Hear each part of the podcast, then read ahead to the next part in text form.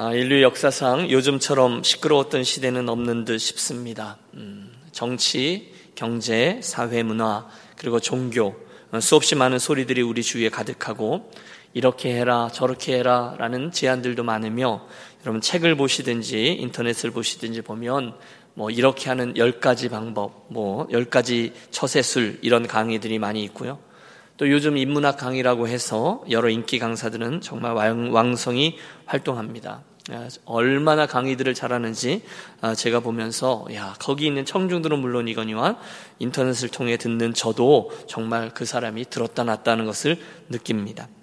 하지만 그와 동시에 우리에게 가장 중요한 우리 인생에 가장 중요한 하나님의 음성을 듣고 분별하는 일은 점점 더 어려워지는 듯 싶습니다. 아까 말씀드린 그런 다양한 소리들이 그런 분주함들이 우리들의 삶에 오히려 하나님의 음성과 함께 가는 삶의 장애물들이 되곤 하죠.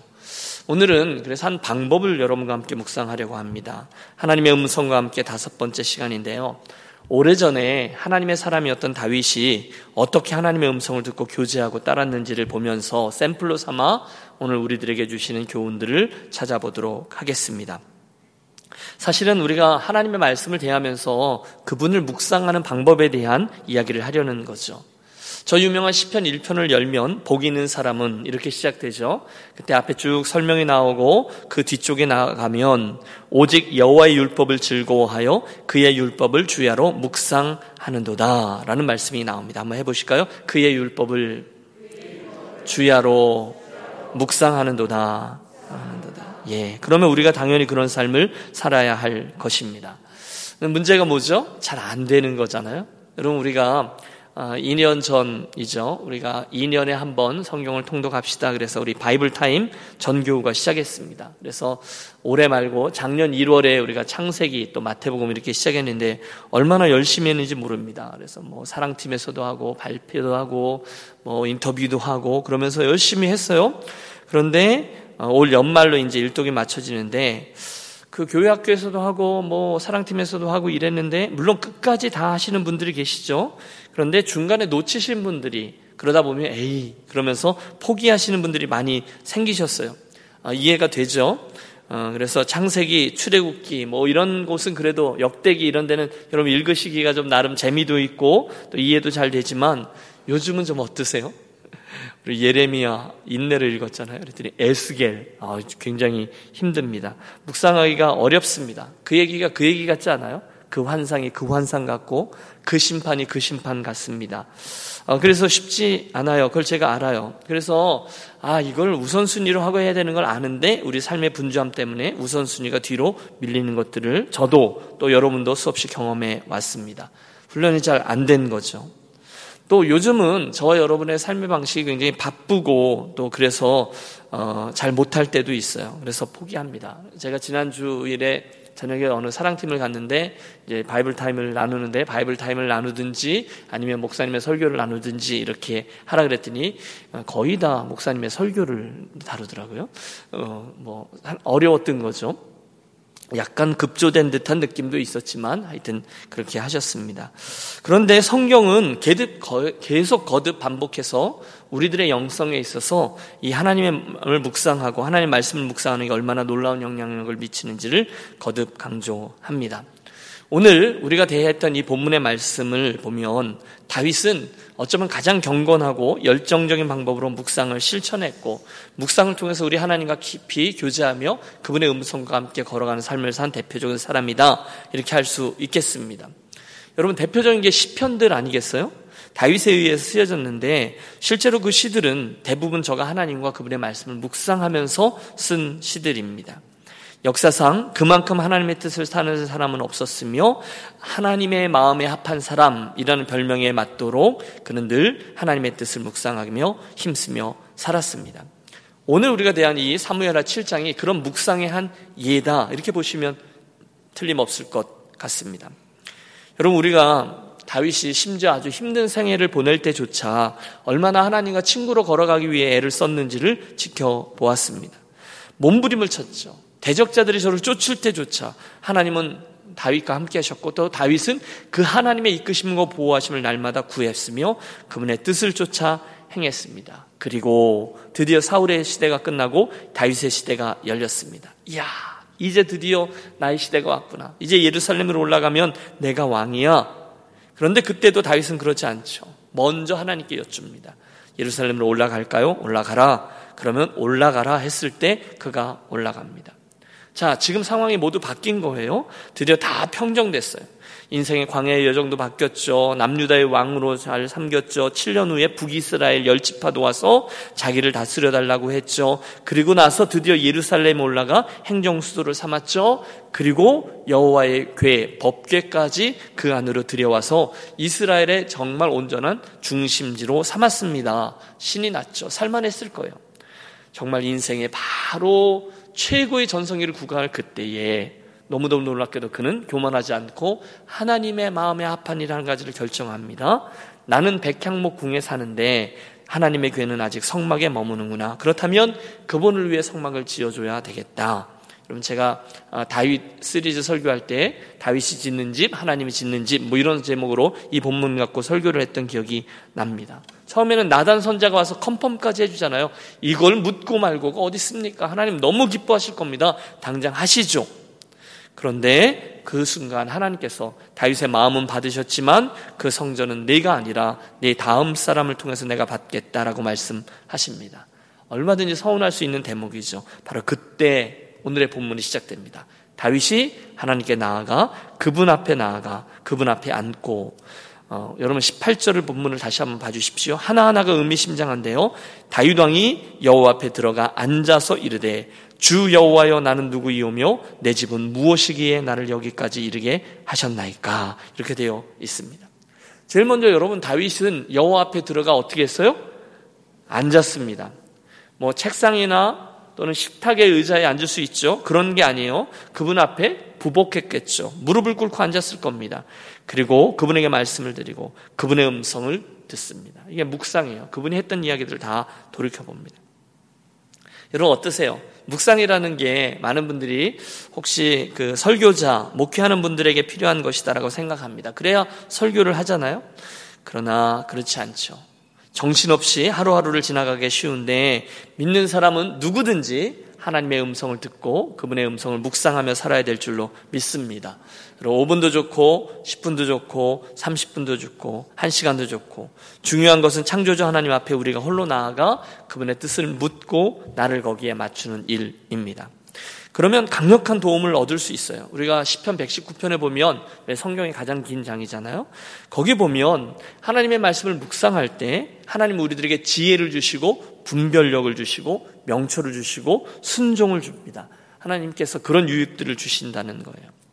여호수아 1장 8절에도 그런 말씀이 나오잖아요. 이 율법책을 내 입에서 떠나지 말게 하고 그 가운데 기록한 대로 다 지켜 행하라. 그리하면 내 길이 평탄하게 될 것이나 내가 형통하리라.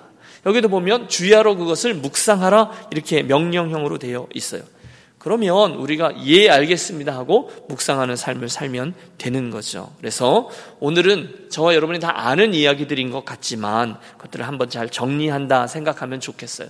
이것은 저와 여러분이 하나님의 말씀을 묵상할 때 또는 기도함으로 나아가 묵상할 때 저와 여러분 잘 사용할 수 있는 방법입니다. 교회일 수도 있고 새벽 예배 때일 수도 있고 여러분 집안에서 아침 나절일 수도 있고 홀로 있는 차 안에 점심 시간이실 수도 있습니다. 묵상의 순서죠. 제일 먼저 여러분 하나하나 따라와 주십시오. 제일 먼저 묵상을 하실 때는요. 바로 시작하든지 또는 특별한 문제에 관한 어떤 것이든지 공이 먼저 지나간 과거를 돌이켜 보는 것이 중요합니다. 왜냐하면 지나간 그 과거 동안에 하나님께서 나의 인생을 어떻게 다루셨는지 또는 그 문제 그 골치 아픈 문제에 대해서 하나님께서 어떤 식으로 나를 다루었는지를 돌이켜 발견할 수가 있기 때문에 그렇습니다. 오늘의 본문 봐도 사무엘하 7장에 봐도 다윗이 어쩌면 섭섭한 마음 갖고 들어갔을지도 모르겠어요. 제가 하나님을 위해서 최선을 다하겠다는데 안 받아주세요. 그랬을지도 모르겠어요. 그런데 가장 먼저 그는 자기의 과거를 돌이켜 봅니다.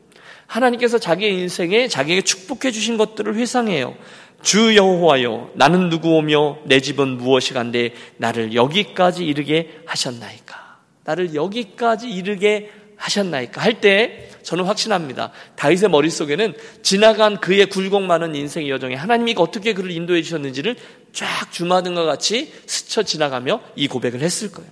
내가 누구이간데 하나님 나를 여기까지 이렇게 인도해 주셨어요. 과거입니다. 어린 시절에 글쎄요.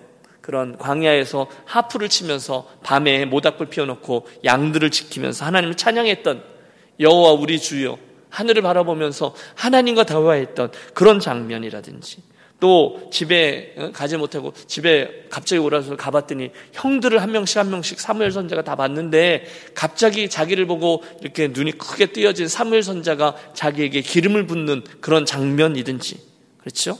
거대한 블레셋의 인간 병기였던 골리앗을 자기가 정말 너는 칼과 창과 단창으로 나오지만 나는 만군의 여호와의 이름으로 나간다. 그를 쓰러뜨리고 목을 베던 장면이라든지 광야를 도망갈 때 사울에게서 추격자들 피해서 도망갈 때 하나님께서 그를 위기에서 벗어나게 해주던 요나단과의 그 가슴 절절했던 장면들 여러분 얼마나 많습니까? 시글락 공동체 엔게디 광야에서 정말 죽을 수밖에 없는 공동체 속에서 그 사람들을 데리고 어? 정말 그곳에서 의적의 일을 하며 그 식솔들까지 어떻게 하나님의 이끄심으로 여기까지 왔을까?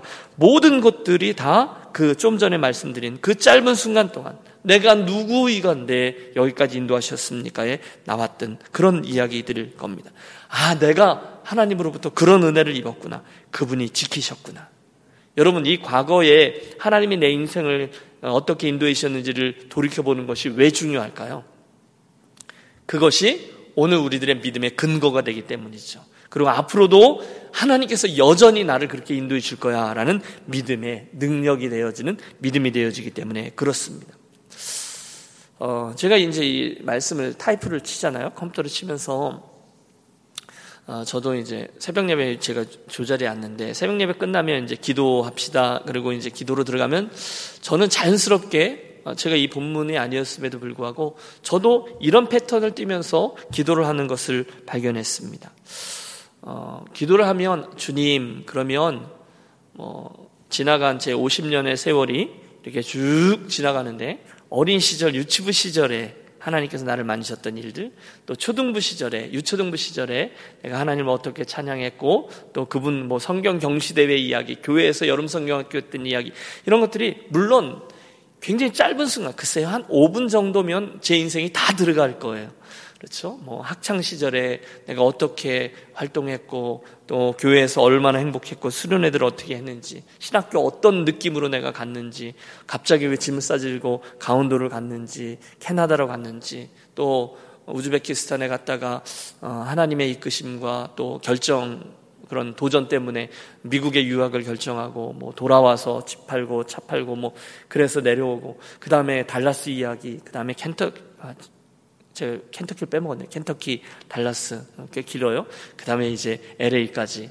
이 모든 여정이요 주께서 어찌하여입니다. 그런데 한 5분 정도는 그 시간이 휙 지나가면서 이 모든 것들이 다 담겨 있습니다. 그러면 글쎄요, 이 모든 여정을 마음속에 그려보면 제 삶이 여기 있는 유익은 이겁니다. 제 삶이 하나님의 손에 어떻게 붙들려 있는지 확신이 생겨나요. 할렐루야.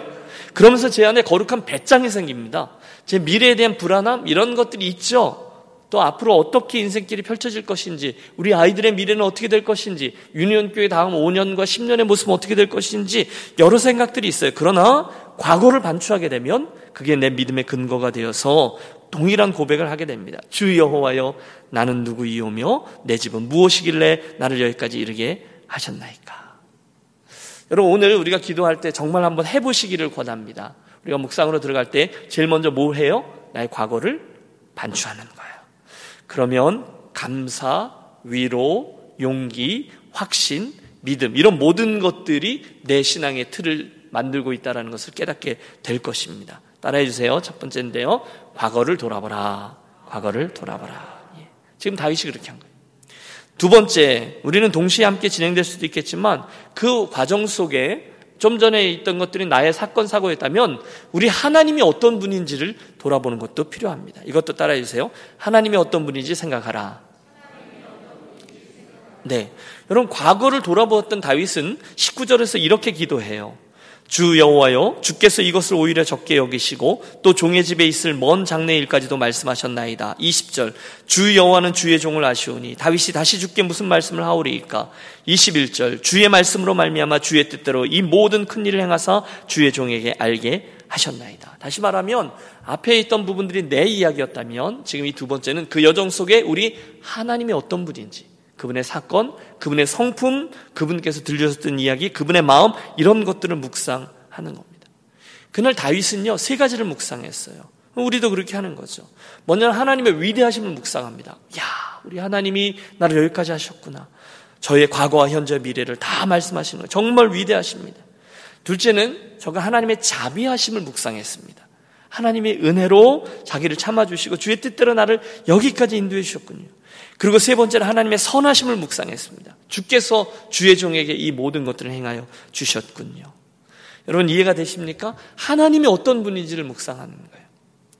QT 하실 때에도 처음에는 우리가 QT 같은 걸 하시면 이제 줄 치면서 마음에 와닿는 것들을 보잖아요. 여기서 야 이런 거 내가 몰랐던 건데 야 이게 이런 사건이구나. 아 이런 것들을 말씀하셨구나. 처음엔 그럴 수 있어요. 근데 두 번째는 그런 모든 여정 속에서 우리 하나님이 어떤 분인지 하나님이 어떻게 드러나는지를 캐치하는 거예요. 훨씬 더 한 단계 더 중요하게 들어가는 거죠. 그분의 바람이 무엇이고 그분은 어떤 성품을 가지고 있었고 그분은 어떤 패턴으로 나를 만지시고 그러면 그분의 그 행위 자체가 더 큰 위로와 격려와 능력으로 화게 됨을 깨닫습니다.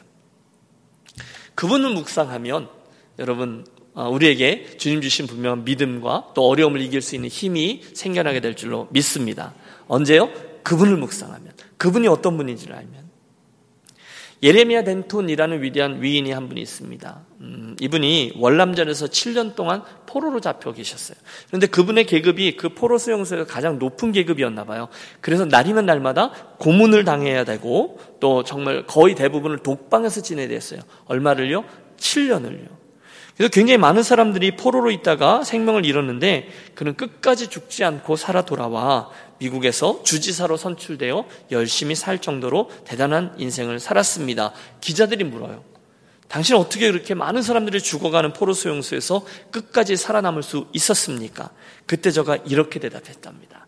내가 살아남을 수 있었던 이유는 어려울 때마다, 즉, 내 스스로 내 삶을 포기하고 싶을 때마다 하나님의 말씀을 내가 암송하고 있었던 것들을 다시금 되뇌어 암송했기 때문입니다. 정확히 이렇게 말했습니다. 그가 그 속에서 그 잔인한 고문과 무력감 속에서 살아남을 수 있었던 것은 유일하게 그의 마음속에 있었던 하나님의 성경 말씀을 통해서 그 하나님이 어떤 분인지를 묵상했기 때문이라는 거예요. 하나님에 대한 숙고가 우리들 묵상의 두 번째 파트가 되는 거죠. 다윗의 기도가 계속됩니다. 28절 세 번째인데요. 주 여호와여 오직 주는 하나님이시며 주의 말씀들이 참되시나이다 주께서 이 좋은 것을 주의 종에게 말씀하셨사오니 다시 말해서 다윗은 세 번째로 하나님께서 자기에게 주셨던 약속의 말씀들을 기억했습니다. 그분이 무슨 약속을 하셨어요? 오늘 본문을 읽어보면 그분이 옛날에 다윗의 이름과 그의 가족을 영원한 기초 위에 세우겠다라는 것을 약속하셨어요. 그걸 기억하는 거예요. 여러분 이게 굉장히 중요합니다. 하나님의 약속을 기억했기 때문에 다윗이 안 될 때 낙심하지 않았습니다. 또 잘 될 때 오버하지 않았습니다. 그분이 행하실 것을 믿었기 때문인 거예요. 그래, 그분이 약속하셨지. 그렇기 때문에 그가 그 광야에서 도망가다가 굴 속에 숨었을 때에도 그가 기다릴 수 있었던 거죠. 자기 눈앞에 적군의 그 응? 적장이었던 사울을 뵐 수 있었음에도 그가 나서지 않았던 거죠. 여러분, 저와 여러분이 묵상하고 또 기도할 때 가장 강력한 기도가 무엇입니까? 바로 하나님께서 저와 여러분의 인생에 주셨던 약속의 말씀들을 붙잡고 기도하는 것인 줄로 믿습니다. 여러분 인생에 굵직굵직한 사건이나 또는 그럴 때 하나님이 가르쳐 주셨던 성경의 원리나 하나님의 말씀들이 있으시잖아요. 있으시죠? 네. 뭐 완전한 센텐스로 암송은 못하지만 그때 그게 그거라는 것을 아시잖아요. 그러면 묵상 중에 처음에 나의 과거를 반추하시고 그다음에 하나님을 묵상하신 후에 하나님께서 나에게 가르쳐 주시고 약속하셨던 약속의 말씀을 붙잡고 기도하는 거예요. 하나님 꼼짝 못 하신다니까요. 하나님의 약속의 말씀을 붙잡고 주님 저에게 이렇게 말씀하셨던 것을 기억합니다. 저에게 이것을 가르쳐 주셨던 것을 제가 기억합니다. 그러면 그 약속의 말씀들이 우리들의 나머지 묵상의 시간을 이끌어 갑니다. 그걸 믿으면 에이 뭐 그렇게 되는 거죠. 그리고 나서야 드디어 저와 여러분은 하나님께 요청하며 간구합니다. 따라해 주십시오. 그리고 요청하라. 예. 제일 처음에 과거를 반추하라. 두 번째는 하나님을 묵상하라. 그러니까 하나님을 하나님의 속성을 묵상하는 거죠. 그다음에 그분의 약속을 기억하라. 그리고 마지막으로 그리고 요청하라라는 거죠. 오늘 네 번째로 이 다윗도 29절에서 그제서야 하나님께 간구합니다. 이제 청하건대 종의 집에 복을 주사 주 앞에 영원히 있게 하옵소서. 주 여호와께서 말씀하셨사오니 주의 종의 집이 영원히 복을 받게 하옵소서 하니라. 그의 그 기도의 근거가 뭐예요? 하나님 자에게 말씀하셨던 거거든요. 하나님께서 약속하셨던 거거든요. 그러니까 주 여호와여 전에 그렇게 말씀하신 대로 주의 종의 집이 영원히 복을 받게 하옵소서 하니라. 단순히 하나님 복 주세요. 하나님 축복해 주세요. 하나님 이 문제 해결해 주세요가 아니었습니다. 스케일이 달라요. 그의 온 집안, 그리고 그의 그 미래가 영원한 은혜를 받을 수 있도록 축복해 주십시오라고 구하고 있습니다. 그런데 여러분, 하나님이 그 기도를 들으셨어요? 안 들으셨어요? 들어 주셨습니다. 어째서요? 저는 믿습니다. 다윗의 묵상이 가지고 있는 이런 질적인 풍성함 때문입니다. 그가 그 묵상을 할 때요, 하나님과 다윗 사이에 어마어마한 것들이 공유되고 있어요.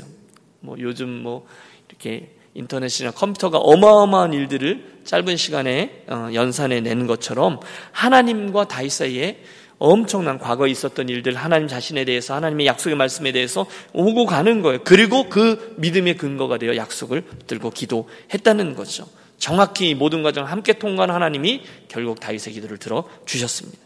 사랑하는 여러분 축복합니다. 오늘 우리가 다윗의 이 묵상하는 방법을 배웠는데요. 이걸 잘 따라서 저와 여러분의 묵상도 이처럼 풍성한 열매들을 거두게 되시기를 바랍니다.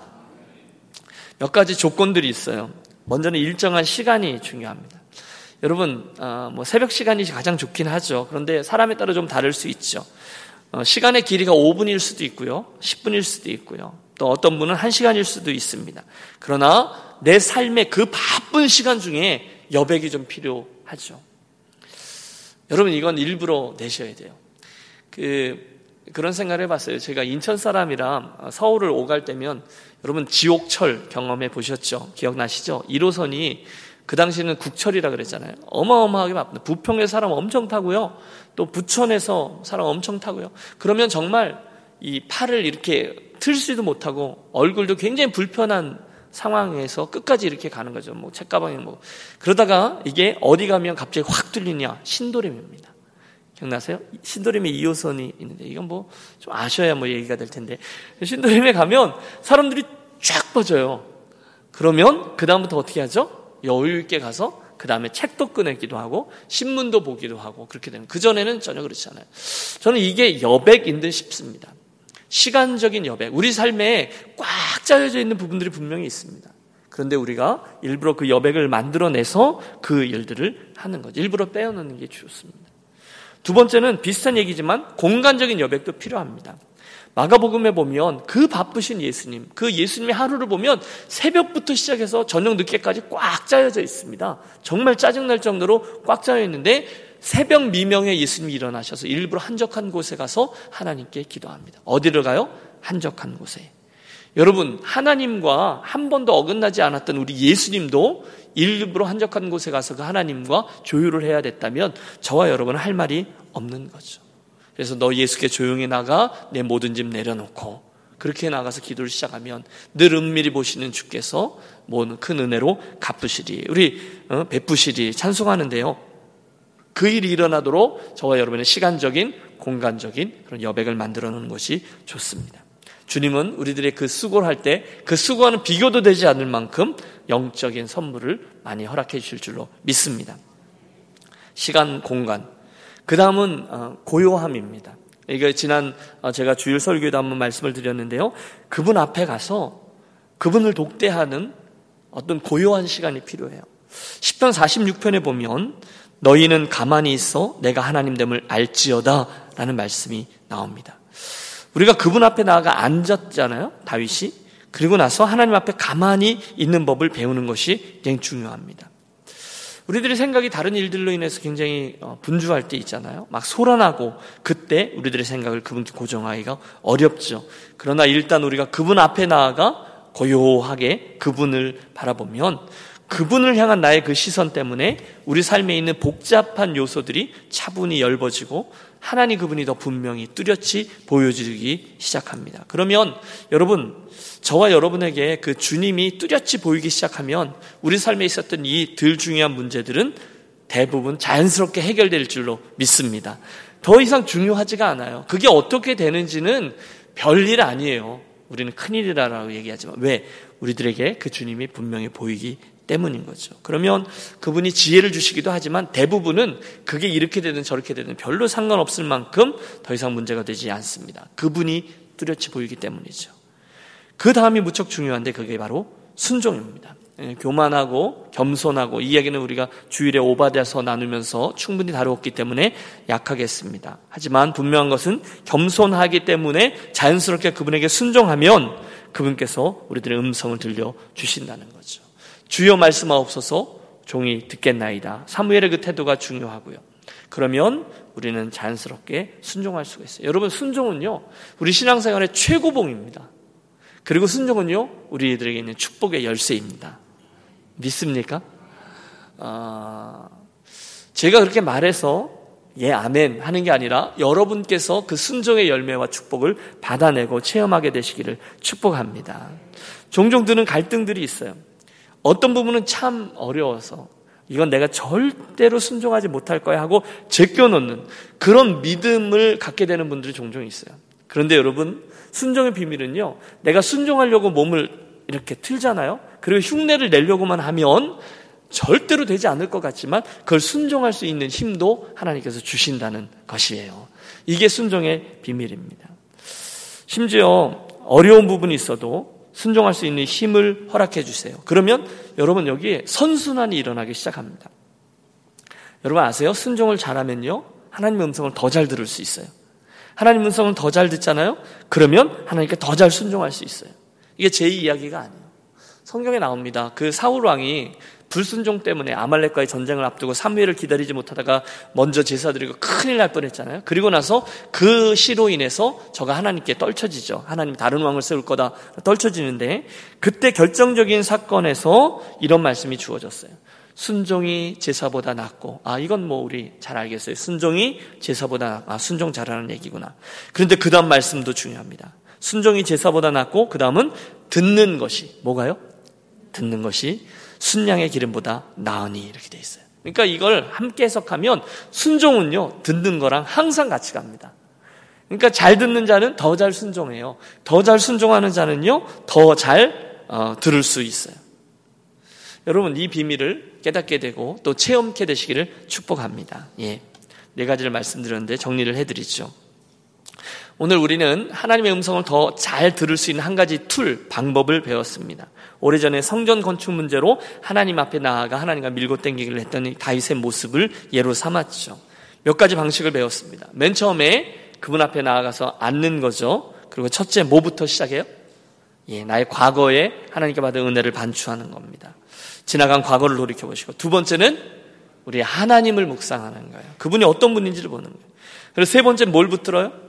하나님의 약속을 붙듭니다. 그리고 나서야 요청하는 기도를 드리는 거예요. 그러면 이 과정을 통해서 하나님 반드시 저와 여러분에게 그 묵상을 통한 능력을 보여주시고 또 저와 여러분에게 하나님의 음성을 들려주실 줄로 믿습니다.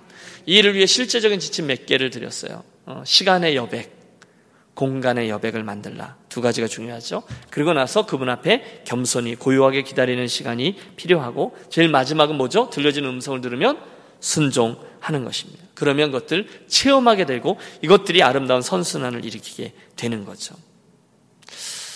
아, 목회자의 길을 가면서 굉장히 많은 분들과 함께 믿음의 길을 걸었어요. 그러면 가끔 이런 분들이 계세요. 아, 저분은 참 지혜롭다. 이런 분들이 계세요.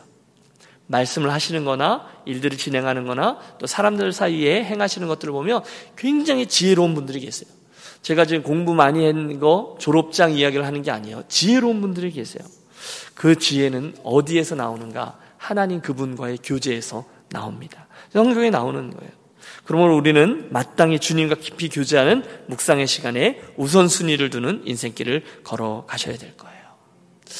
오래전에 제가 음, 존경하던 어, 이미 소천하셨어요. 송대웅 목사님에게 어, 그분을 모시고 이제 Three Hill이라는 아주 시골에 있는 Christian school에 이제 ride를 드린 적이 있어요.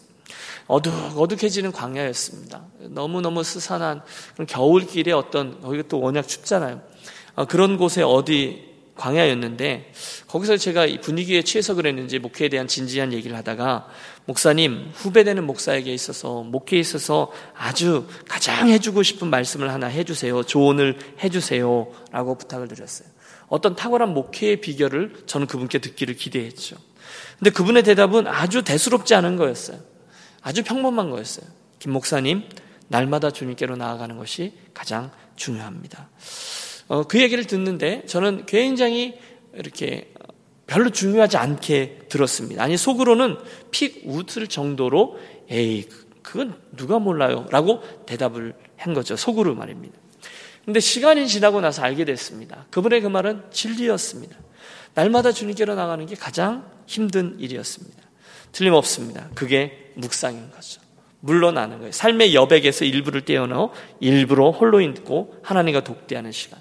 내 영혼을 하나님으로 적시우고 살찌우는 시간. 그게 없이 분주하게 뛰어다니면 저와 여러분의 삶은 틀림없습니다. 향방 없어지고 또 영혼이 건조해지고 입에서는 원망과 불평이 나오게 될 것입니다. 그러면 그때 돌이키는 거예요. 아하, 내가 그분과 함께 있고 그분의 음성을 듣는 삶을 놓쳤구나. 그래서요, 그 일을 수없이 반복하신 그분이 저에게 그 얘기를 해주신 거죠. 김 목사님, 날마다 주님께로 나아가는 것이 가장 중요합니다. 라고요. 사랑하는 여러분, 오늘 우리는 참 복잡한 세상을 살고 있습니다. 여러분, 해야 될 일이 왜 이렇게 많습니까? 만나야 될 분들이 왜 이렇게 많습니까? 하루하루가 휙휙 지나갑니다. 그런데 분명한 것은 우리들의 그 빠른 생이 진정 의미 있는 것으로 채워지려면 날마다 하나님의 하나님과 함께 그분의 음성과 함께 걸어가야 할 줄로 믿습니다. 오늘 우리가 이거 다섯 번째 시간을 대했는데요. 다시 한번 작정하고 선한 욕심을 가지고 기도하면 좋겠습니다. 내가 반드시 주님을 묵상하고 말씀을 묵상하고 하나님의 뜻과 음성을 듣고 그리고 순종하면서 살아가리라. 그래서 그 선한 일에 선순환이 일어나는 것을 체험케 되리라. 이 밤 저와 여러분의 기도에 그런 선한 욕심과 새로운 결단들이 담기게 되시기를 바랍니다. 그래서 아 이런 것이구나 모두 다 깨닫고 경험하고 그래서 보다 높은 신앙의 묘미를 다 체험하게 되는 우리 유니온 가족들이 되시기를 주의 이름으로 축원합니다. 기도하겠습니다. 하나님 아버지 오늘도 귀한 주의 존전에 나와서 주의 말씀을 나눌 수 있는 상황들과 형편을 허락해 주시니 감사합니다. 이 밤에 우리가 하나님의 음성과 함께 이 길 갈 수 있는 가장 좋은 방법을 이 묵상을 상고했습니다. 앞으로 우리가 주의 존전에 나아가 앉을 때마다 과거에 주께서 나에게 행해 주셨던 일들을 돌이켜보고 하나님이 어떤 분이신지를 묵상하며 또 주께서 나에게 주셨던 약속의 말씀을 붙잡고 선한 욕심을 가지고 요청하며 나아가는 이런 복된 사이클이 우리들 인생의 여백에 선명하게 자리 잡는 복을 허락해 주시옵소서. 이를 위해 기꺼이 대가를 치르게 하시고 시간적, 공간적인 삶의 여백을 반드시 만들어내고 또 묵상하고 그대로 순종함으로 하나님과 함께 하나님의 음성과 함께 인생길이 걸어감을 음, 걸어가는 것이 이런 것이구나 우리로 분명히 체험하고 목도하고 간증하는 우리 모두 되게 해 주시옵소서 이밤 우리들의 기도를 인도해 주시기를 구하며 존귀하신 주 예수 그리스도 이름으로 기도하옵나이다 아멘.